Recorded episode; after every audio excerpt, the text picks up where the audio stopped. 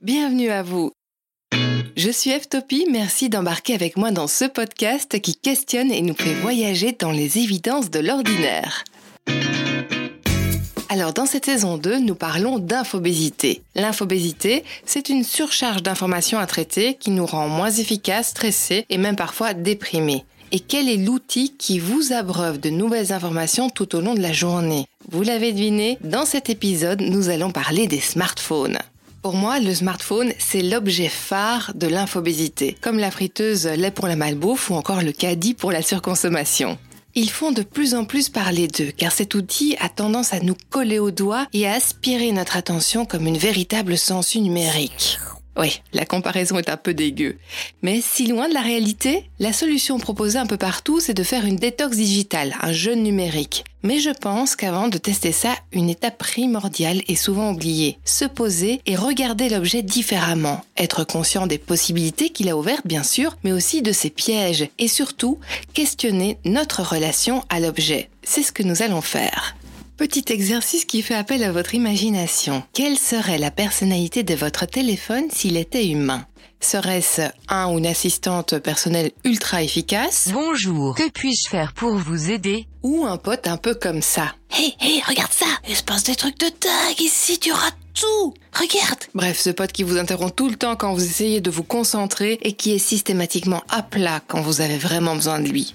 Avant les smartphones, il y a eu les téléphones portables. Ils sont apparus au début des années 90. Donc à venir tout proche, même s'il paraît encore être du domaine de la science-fiction, un téléphone pas plus grand qu'une télécommande de téléviseur et avec lequel vous pourrez appeler partout, de n'importe où. C'est fabuleux et c'est pour demain, 1993. Mais il a fallu attendre 2007 pour une nouvelle révolution avec l'apparition d'un des tout premiers smartphones. Il laissait même le présentateur du JT de l'époque un peu dubitatif. Apple a dévoilé ce matin l'appareil qui fait tout, en tout cas en théorie, musique, vidéo, photo, internet et bien sûr téléphone. Il a fallu encore attendre une dizaine d'années pour que les Belges et les Français s'équipent en smartphone. Son utilisation de masse est donc relativement nouvelle. Autre fait intéressant, aujourd'hui dans le monde, 61% des connexions Internet se font via un téléphone. Un mail sur deux est lu sur smartphone. Une donnée capitale pour mon métier de communicante, car il faut penser et structurer les messages et les sites Internet pour qu'ils soient percutants et compréhensibles sur de tout petits écrans. Mais quand je parle de temps passé sur Internet, en fait, je devrais plutôt parler d'applications, car nous passons 87% de notre temps sur Internet sur nos applications, comme Facebook, Instagram, TikTok, et seulement 13% du temps à réellement surfer à la recherche d'informations. Le smartphone, Internet, les applications ensemble sont donc une véritable révolution dans notre rapport au monde. Et tout ça vient d'une utopie. Il y a quelques dizaines d'années, des personnes ont rêvé de créer un deuxième monde, un monde où on pourrait exister autrement, mieux et gommer nos petits défauts, et même pourquoi pas se créer un autre moi, un monde où l'ennui n'existerait plus, un monde où l'on pourrait visiter Venise sans touriste, faire une conférence plombante pour regarder un chien danser la lambada. Un monde sans fil à la caisse, sans difficulté de parking. Un monde où discuter avec des passionnés de poules irlandaises à la houppe verte est possible en un clic. Beaucoup se seraient esclaffés, le regard condescendant devant autant de naïveté. Mais en 93, ils se seraient étouffés avec leur mépris. Parce qu'ils l'ont fait. Ce monde, c'est le web. Alessandro Barrico, dans le livre The Game, développe un angle de vue intéressant. Il dit que le web a créé une copie numérique du monde et que cette copie numérique a été obtenue en additionnant les mille petits gestes de tous les utilisateurs. Une sorte de deuxième monde construit par les contributions de chacun. Quand on y pense, les sites internet, en fait, ce sont des copies numériques des magasins, des institutions. On y retrouve même un grand nombre d'entre nous. Avec LinkedIn en 2003, c'est la première fois que les hommes et les femmes font une copie numérique d'eux-mêmes et la déposent dans le deuxième monde. Et on a des identités spécialement construites pour les réseaux. Elles peuvent être d'ailleurs un peu différentes sur Instagram, Facebook ou encore LinkedIn. Notre personnalité s'expose, s'affirme via de courts extraits aux yeux des autres mais notre personnalité se construit aussi aujourd'hui par le biais de ce deuxième monde. Mais euh, c'est bon pour nous, c'est mauvais? Dans le livre Connecté et heureux, on parle plutôt des pistes positives.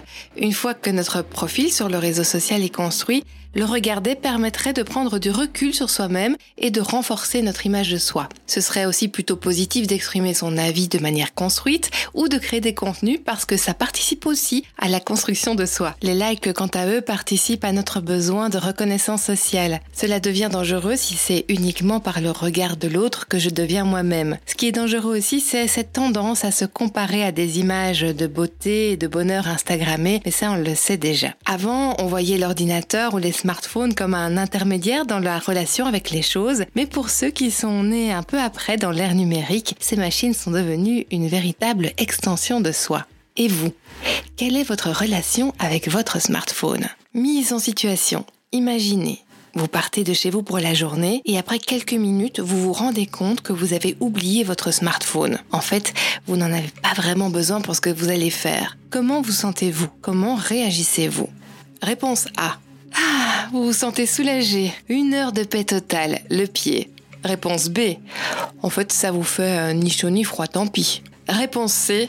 Vous commencez à angoisser. Vous avez des sueurs froides. Non, non, en fait c'est impossible. Impossible. Vous faites demi-tour pour aller chercher.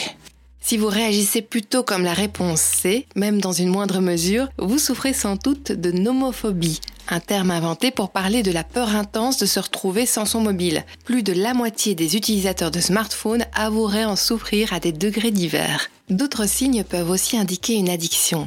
Si parfois, par exemple, vous ressentez des vibrations fantômes, c'est le sentiment imaginaire que votre téléphone vibre ou sonne alors qu'en fait personne ne vous appelle. Ou encore que votre relation fusionnelle avec votre téléphone entraîne des problèmes avec votre entourage. Les psychologues s'accordent à dire que cette dépendance au smartphone répond aussi à trois besoins humains, l'attachement, l'appartenance à un groupe et la reconnaissance, on en parlait tout à l'heure parce que le smartphone, c'est pas un objet tout simple, c'est aussi un objet relationnel. On a l'impression d'être en relation, alors qu'en fait, souvent, on est tout seul avec son smartphone. J'ai lu un truc super intéressant qui disait que le téléphone permet un contact permanent mais sans investissement émotionnel et que cela expliquerait le fait que de nombreuses personnes trouvent cela plus confortable de discuter via Messenger et préfèrent carrément éviter une rencontre réelle avec une personne tout simplement parce que cela demanderait plus d'implication et plus d'efforts au niveau de l'échange, au niveau des émotions. Cela me fait penser aussi à cette image devenue courante aujourd'hui d'amis ou d'un couple à table au restaurant, chacun les yeux rivés sur son smartphone. C'est fou, en fait, ils préfèrent parler en ligne parfois à quelqu'un d'autre qu'à la personne qu'ils ont en face d'eux. Pourtant, en, face à face, le téléphone peut venir aussi faire exactement l'inverse, c'est-à-dire venir enrichir la relation. C'est ce qui se passe quand on montre à l'autre cette œuvre qui nous a tellement émus, ou encore l'image incroyable qu'on a prise en vacances, c'est alors un support qui vient servir la mémoire, la relation et même l'upgrader. C'est aussi un objet sociabilisant qui augmente les liens entre les gens et peut changer complètement notre cercle relationnel qui ne se fait plus avec les mêmes critères puisqu'aujourd'hui on rencontre facilement des gens qui ont les mêmes passions que nous ou encore les mêmes envies d'action. Et ces nouvelles possibilités peuvent créer des choses incroyables comme des rassemblements engagés à travers le monde. C'est le cas du mouvement des jeunes pour le climat. Mais attention, puisqu'il faut quand même tenir ça à l'œil, j'ai l'impression que euh, Facebook en tout cas est de moins en moins fan des contenus plus politiques.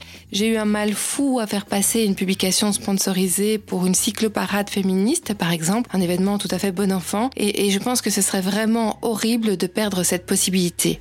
Cela crée de nouvelles limites aussi dans le monde réel. Pour caricaturer, avant, il y avait les personnes qu'on connaissait, et puis celles qu'on ne connaissait pas. Aujourd'hui, on peut admirer le travail de quelqu'un sur les réseaux sociaux, suivre telle et telle péripétie d'une autre qu'on ne connaît absolument pas, et cela crée une sensation particulière quand on rencontre la personne en vrai, une sorte de connivence. On se connaît sans se connaître. C'est parfois un peu gênant aussi. Je ne sais pas si ça vous est déjà arrivé, ce moment de malaise, à ne pas savoir bah, comment se positionner, savoir s'il faut faire exister cette relation dans la réalité ou pas. Moi oui, et euh, ça m'angoisse un peu.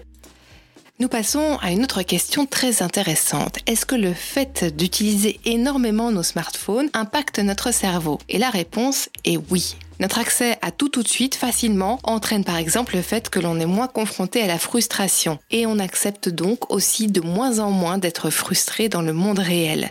Même chose pour la patience. Notre capacité d'attente s'est réduite drastiquement. Et c'est pour cette raison notamment que les intros de vidéos ont quasiment disparu sur Internet. Et ça marche dans les deux sens. On subit une pression, une sorte d'obligation à répondre rapidement. C'est ce malaise quand vous êtes en pleine activité, que vous regardez distraitement un message et que vous savez que la personne a vu que vous avez vu. Alors vous savez pas trop quoi répondre, mais vous voyez mal lui dire attends un peu, je dois réfléchir. Je ne sais pas encore si j'ai envie de venir ou pas à ton anniversaire. Smiley. Un des impacts que j'ai pu voir le plus personnellement, c'est la diminution de ma capacité d'attention dans la vie réelle. Via mon smartphone, tout est rapide. Je saute d'une info à l'autre dès que ça m'ennuie. Même si j'ai relativement bien nettoyé mon téléphone, il se peut encore que des interruptions non contrôlées surgissent à tout instant, et ce même si je suis concentrée sur un travail. Des études ont montré que rien que le fait d'avoir son téléphone posé sur son bureau à portée de vue nous rend déjà moins efficaces. C'est dingue, hein? Mais la capacité d'attention est aussi impactée par la multiplication des formats courts, des montages rapides et variés, des billes ultra rapides. Nous nous sommes tellement habitués à consommer ce genre d'informations que j'ai l'impression que lire un long article sans image me semble plus fastidieux qu'avant. Même écouter quelqu'un qui parle lentement devient compliqué, n'est-ce pas?